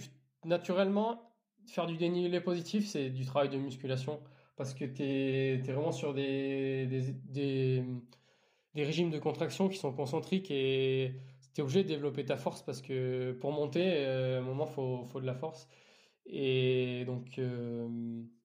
ouais, comment on fait pour s'entraîner en trail? Là, c'est une question. Euh... C'est quand même un peu long, à... enfin c'est quand même très vaste pour répondre à ça, mais il y a un... ouais, de toute façon c'est comme tout, faut faire une grosse base, euh... faut quand même une grosse base foncière, hein, parce que ouais, à un moment faut quand même faire, faut quand même faire des heures. Et puis comment on fait? euh... Ouais, tout est tout est à travailler. Et ce qui est bien, c'est qu'il y a vraiment, faut travailler les aspects techniques, il faut travailler les aspects musculaires, faut travailler les aspects physio, faut travailler aussi le, la nutrition, parce que je pense que c'est quand même ça se travaille aussi à l'entraînement. C'est non mais je veux dire vraiment, vraiment par rapport à la technique, tu vois, la la la, la technique de course. Je, alors je sais plus qui nous avait dit ça sur le podcast, mais c'était ressorti à l'époque. Euh, je me demande si c'était pas Sébastien Chéniot euh, qui était passé sur les sur le podcast il y a à peu près un an, euh, qui avait dit le trail en fait c'est trois sports. Euh, c'est monter, descendre et courir. et, euh, et effectivement, c'est vrai que, enfin, techniquement, c'est, c'est, c'est trois choses qui sont très différentes quand t'es euh, sur du plat, que tu montes ou que tu descends. Euh, comment est-ce que tu fais pour euh, travailler justement cette technique, euh, par exemple sur les descentes? Ouais, la descente, c'est, c'est quelque chose que, qui se travaille pas mal, et pour ça, il y a des séances spécifiques. Moi, ce que j'aime bien faire, c'est, c'est sur des blocs pour un peu développer, euh, pour un peu développer ça. Et donc, il y a des séances, et ça consiste juste à faire des répétitions de descente, et tu remontes, euh, soit en, soit en trottinant, soit en, en marchant. Et donc, c'est, tu prends une descente et t'essayes à, à chaque fois de descendre de plus en plus vite. Donc, les premières séances des, des blocs, c'est, enfin, les premières séances euh, des cycles de développement de, des, des qualités euh, techniques, où ça, tu commences par faire, par exemple, quatre fois cent cinquante mètres de D- sur un chemin qui est un peu technique. pour euh, arriver à un total de six cents mètres de dénivelé négatif. Et puis au fur et à mesure, euh, ben, tu augmentes euh, au fur et à mesure du cycle. Tu peux aller jusqu'à des séances jusqu'à mille deux cents, mille trois cents mètres de, de cumulé ou de descente, euh, tu descends à bloc. Et je pense que c'est pas mal de faire des répétitions sur, euh, sur, une, sur des sections de descente qui sont pas trop trop longues. Il y a aussi des, des protocoles où tu fais euh, des, juste tu, fais une, tu prends une descente de mille mètres de dénivelé négatif et tu descends à bloc. Je pense que c'est bien de faire des répétitions sur un chemin toujours le même pour euh, vraiment se débloquer au niveau mental, parce que si le chemin on le connaît par cœur, on va être capable de descendre à des vitesses qui sont de plus en plus élevées, mmh. et donc de, de prendre de la confiance euh, à ces vitesses-là. Ok, c'est intéressant. Donc euh, ouais, ça c'est c'est quelque chose que que j'intègre dans dans mes entraînements. Donc euh, comme je disais au début, aller sur des des totaux de cinq cents six cents mètres de dénivelé négatif et puis en fin de cycle jusqu'au au double. Mais c'est quelque chose qu'il faut faire progressivement parce que c'est quand même hyper traumatisant. Et si on fait une descente à bloc euh, direct de mille mètres de dénivelé négatif en début de cycle, et eh ben tu vas pas pouvoir marcher après pendant pendant dix jours quoi. Euh, et, et comment est-ce qu'il y a des, des, des petits trucs techniques sur, je sais pas, la pose du pied, euh, euh, comment prendre le virage, euh, parce que bon, il y a des descentes qui parfois sont vraiment très techniques où limite, enfin, faut mettre les pieds, faut mettre les pieds, les, les mains à terre. Euh, et voilà, comment comment tu fais pour traiter ça, et quelqu'un qui débute le, le trail, qui a jamais fait de trail par exemple, euh, qu'est-ce que tu peux lui donner comme conseil? Eh ben, faut avoir une fréquence de pas qui est la plus élevée possible. Parce que plus, plus tu fais des, beaucoup de petits pas, plus à chaque pas, tu peux un peu, euh, tu peux un peu corriger tes trajectoires et ajuster. Et puis, tu as moins de choc. Après, c'est essayer de poser le, le pied qui soit aussi euh, parallèle au sol pour avoir direct une surface d'appui qui soit un maximum. Essayer de, de contracter les abdos et surtout de, d'engager, en fait, euh, d'engager le buste et le tronc vers l'avant et pas être sur l'arrière. Parce que si tu es sur l'arrière, ben, tu vas déraper, tu vas finir sur le cul. Et ce qu'il faut, c'est un peu d'essayer de... Ouais, il faut accepter la descente et mettre beaucoup de fluidité dans les pas pour, euh, pour s'adapter aux cailloux et mettre de la fréquence, anticiper, regarder... Faut pas regarder ses pieds, il faut essayer de regarder une dizaine de mètres et d'anticiper. C'est un peu euh, danser avec le terrain, puis après, c'est répéter, recommencer, et cetera. Un truc que j'aime bien faire aussi, c'est... Enfin, là, c'est quelque chose que j'ai fait un peu là, cet hiver, parce qu'avec le boulot, des fois, je vais m'entraîner avec la frontale. Souvent, je règle la frontale et au lieu, de la, au lieu de la régler juste sur mes pieds, je mets le faisceau pour que je ne vois pas de mes pieds jusqu'à cinq mètres devant. Je ne vois pas où je mets les pieds. Et juste, j'essaye de, de prendre des chemins qui sont un peu techniques, de regarder que dans le faisceau de ma frontale à cinq mètres devant. Et de, c'est de la mémorisation, en fait. Ouais. Ça, c'est un, c'est un bon exercice que j'ai fait un peu récemment. Sachant que et c'est un exercice que ton que... coach t'a filé ou bien c'est toi qui t'es dit je... tiens, ça, ça va me faire marrer? Non, moi, j'ai fait ça comme ça. Mais sachant que c'est assez limite parce que euh, si tu te fais une cheville, après, euh, tu perds euh, vite euh, des semaines d'entraînement. Donc, euh... c'était, c'était un peu la question que j'allais te poser. C'est, euh, tu prends quand même des risques parce que tu t'es pas fait une cheville ou tu t'es pas, tu t'es pas ramassé sur un entraînement comme ça? Non, parce que euh, je commence à avoir une, ouais, une proprioception qui est quand même pas mal développée. Mais c'est aussi des exos que quand j'étais à Lyon et que j'avais, pas forcé, j'avais moins d'accès sur, sur les chemins. Donc j'allais quand même dans les Monts d'or. C'est des petits manches qui sont à côté de Lyon euh, une ou deux fois dans la semaine. Mais je pouvais pas y aller tous les jours. Beaucoup de travail en salle de proprioception sur euh, sur des trucs sur des sur des outils pour faire de sol instable, donc euh, des des bosus ou des tous les petits outils de proprioception, aussi du Swiss ball, etc. Puis après des okay. exos de renforcement des des chevilles, euh, j'en fais aussi beaucoup en fait. Ça, je trouve je trouve que c'est c'est quelque chose qui est souvent euh, un petit peu délaissé, la proprioception, et pourtant ça, je trouve que c'est un, un bénéfice incroyable. Euh, dans ta dans ta préparation et ta, euh, ta renforcement euh, musculaire, tout ce qui est les, les micro-muscles, les articulations, tout ça. Enfin, c'est, je trouve que ça ça aide énormément. Et pour les sports techniques, euh, que ce soit du trail ou du V T T, où justement bah euh, t'as t'as des descentes techniques où l'équilibre est, est super important, bah ça ça aide énormément quoi. J'ai j'ai découvert récemment des il euh, euh, y a des cours de Swiss ball euh, où c'est des cours en fait où tu euh, tu, tu, tu tu fais du gainage et du renforcement, et cetera, mais sur des sur une Swiss ball. Les Swiss balls, c'est ces grandes balles qui font à peu près euh, ouais, un mètre de, de diamètre. Et, euh, et voilà, c'est toute une série d'exercices euh, dessus. Euh, et t'as des exercices de, de renforcement musculaire, et cetera, mais c'est toujours en proprioception, donc en équilibre sur la balle. Euh, et en fait, je trouve ça je trouve ça assez incroyable comme comme comme, comme exercice. Je trouve que ça aide énormément, quoi. Ouais, ça va, c'est assez complet. Un petit truc de Nico du L T P, euh, de notre notre copain podcasteur, c'est euh, faire le pélican quand tu te brosses les dents. Donc en gros, euh, tu fais un peu de travail de proprioception pendant que tu te brosses les dents. En théorie, tu te brosses les dents deux à trois fois par jour, un hein, minimum.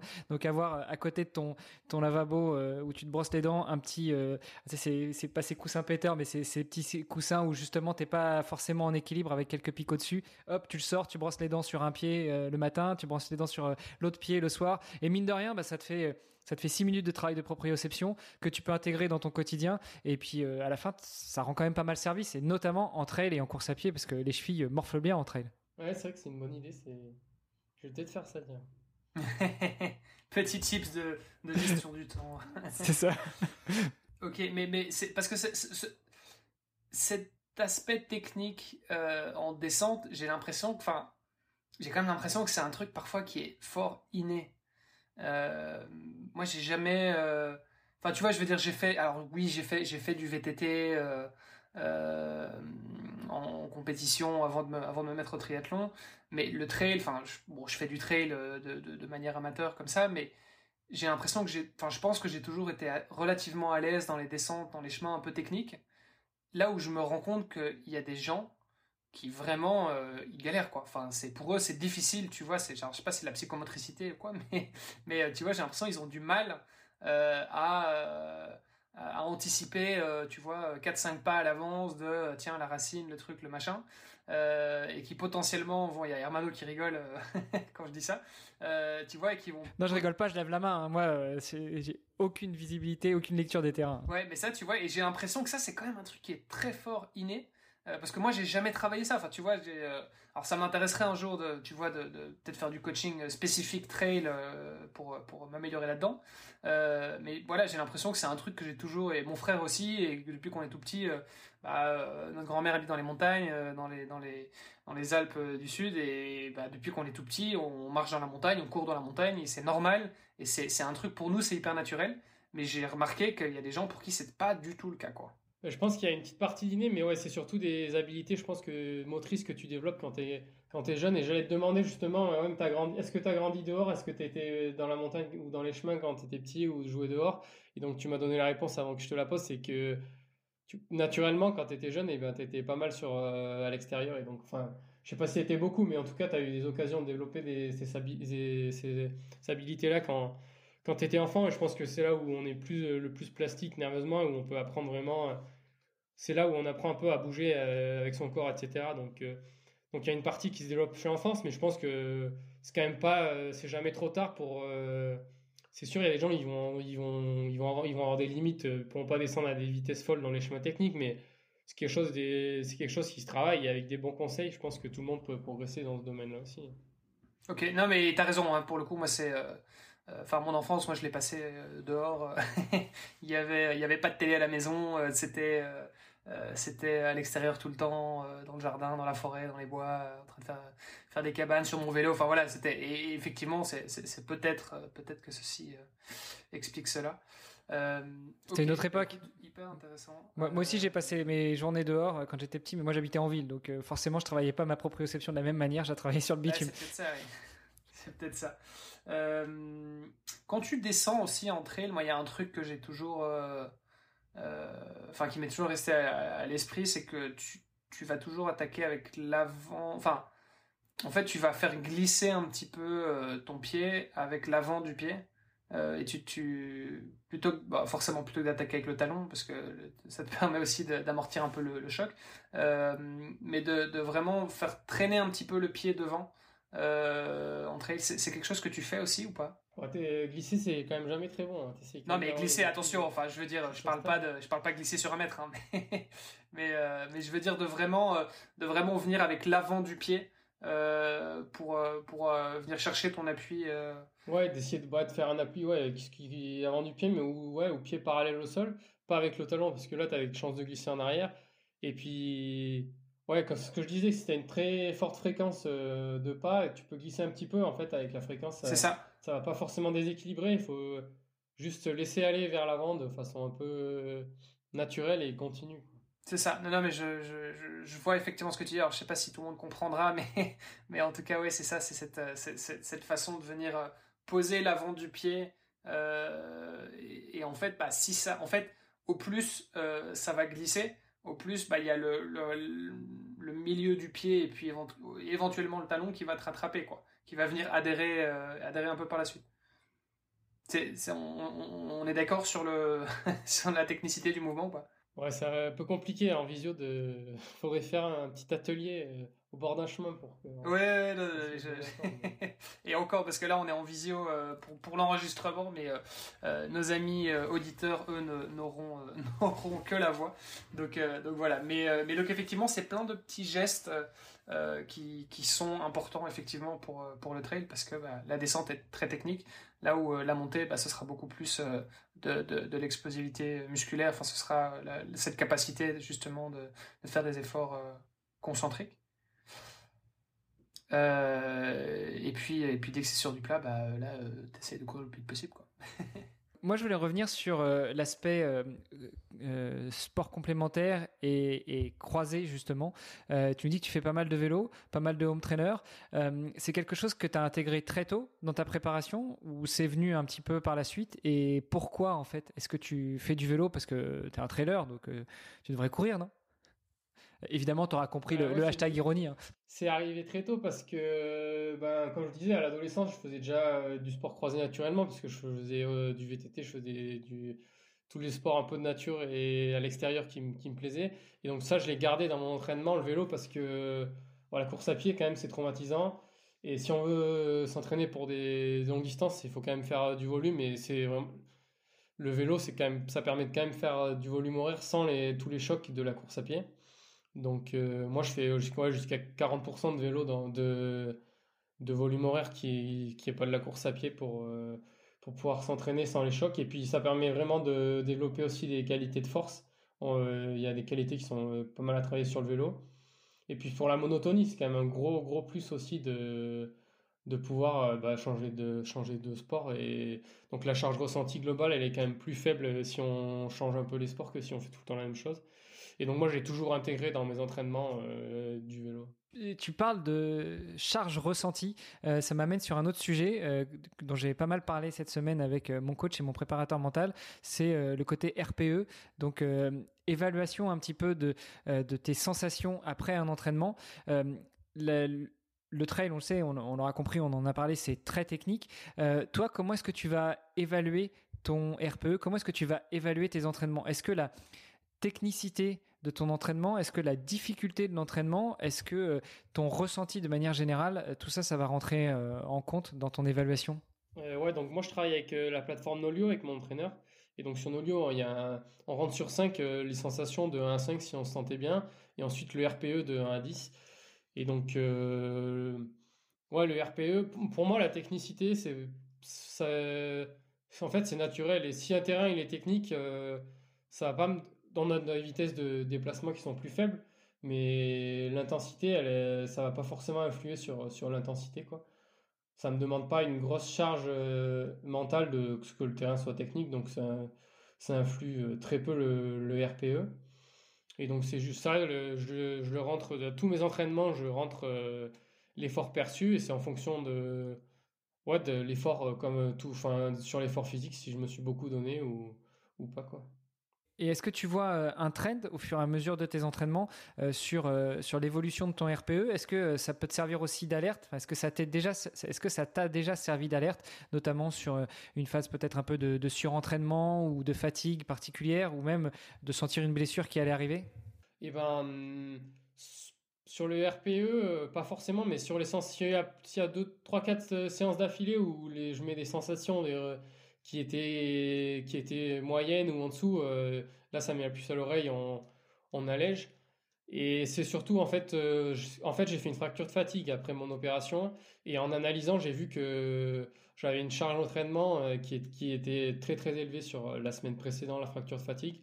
Donc maintenant, c'est quelque chose que je regarde beaucoup, et la charge, en fait, c'est le R P E sur global sur la séance fois la durée de la séance, et donc ça, c'est une somme. Donc, fois la durée en minutes. Et donc, si on fait une... donc ça, c'est quelque chose que maintenant je regarde, je regarde aussi.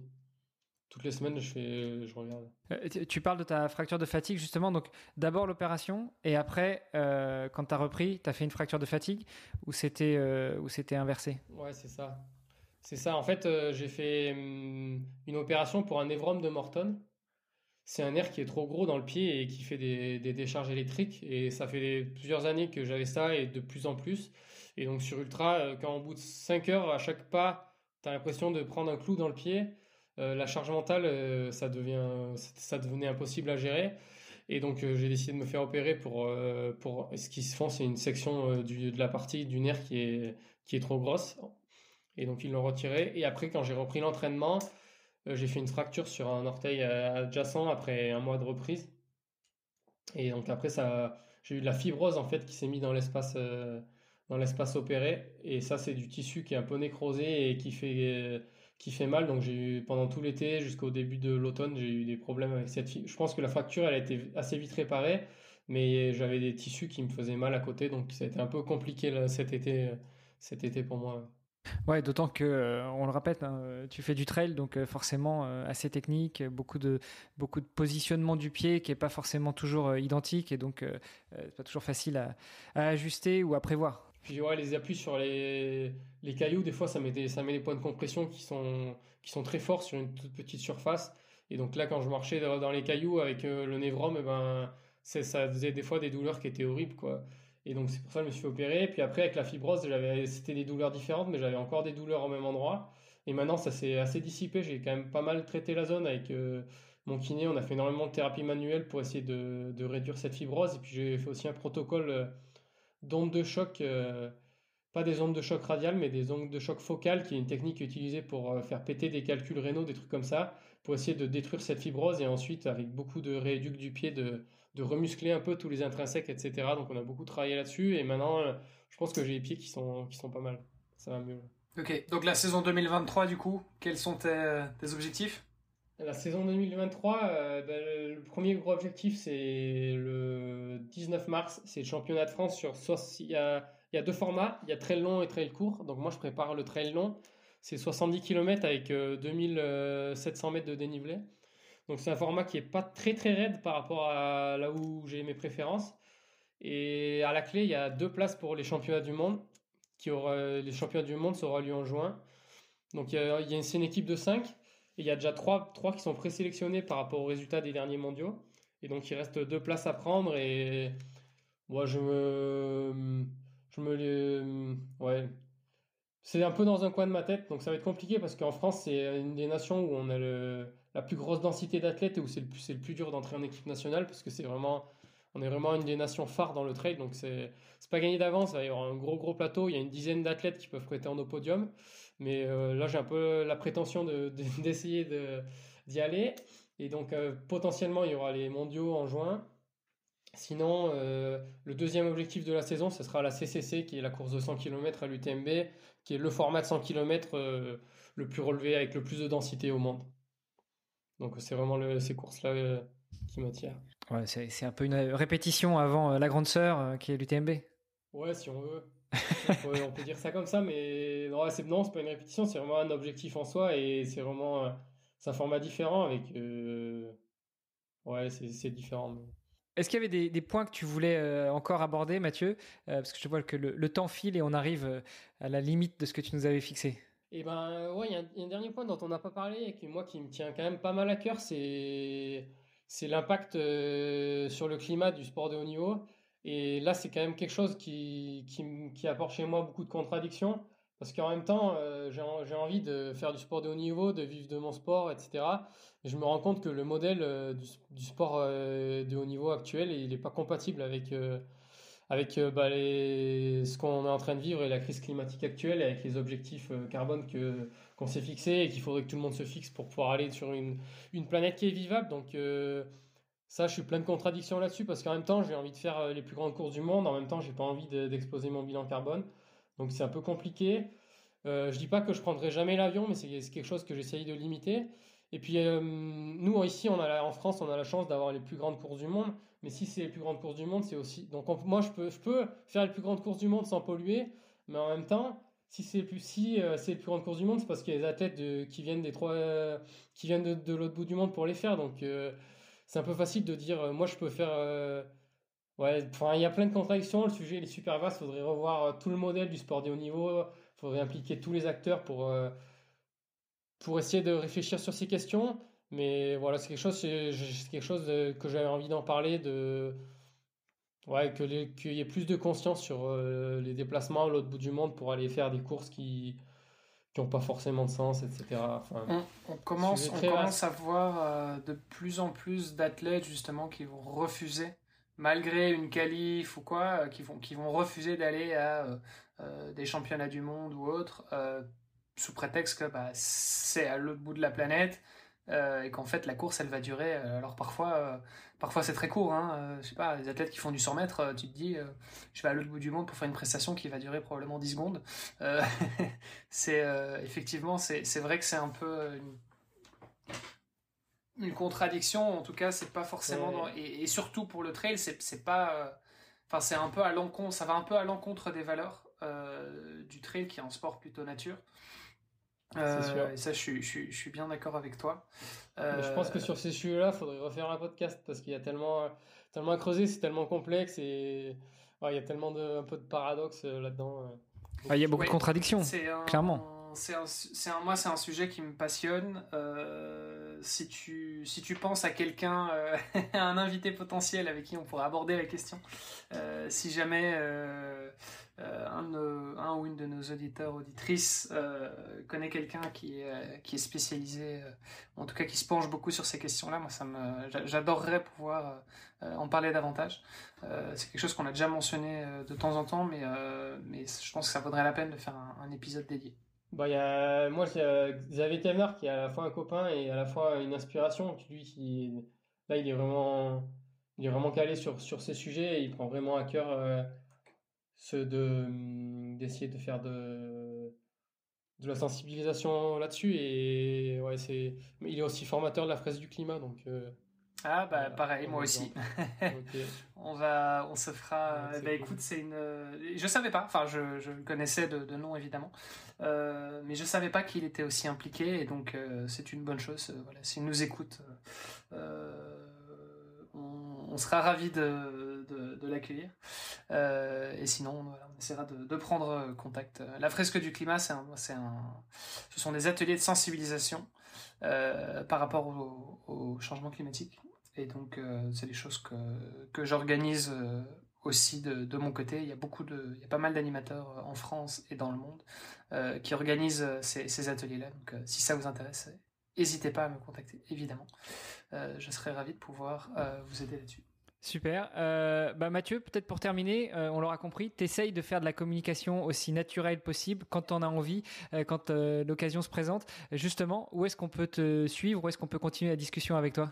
Eh ben, euh, si vous voulez euh, voir un peu un aperçu du trail de haut niveau, euh, le plus euh, le plus intime, c'est YouTube où je montre pas mal de ce que je fais, euh, des analyses, des rassemblements avec mon équipementier. Après aussi sur Instagram, euh, y a des... je communique pas mal sur Instagram.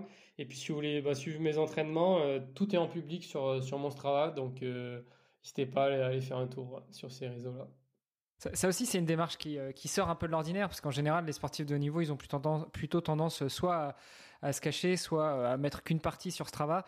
Euh, moi, j'apprécie beaucoup la, la transparence là-dessus. Ouais, bah, je pense que de toute façon, c'est impossible de copier l'entraînement d'une personne parce que... Surtout en trail où c'est tellement dépendant de la O T, et cetera.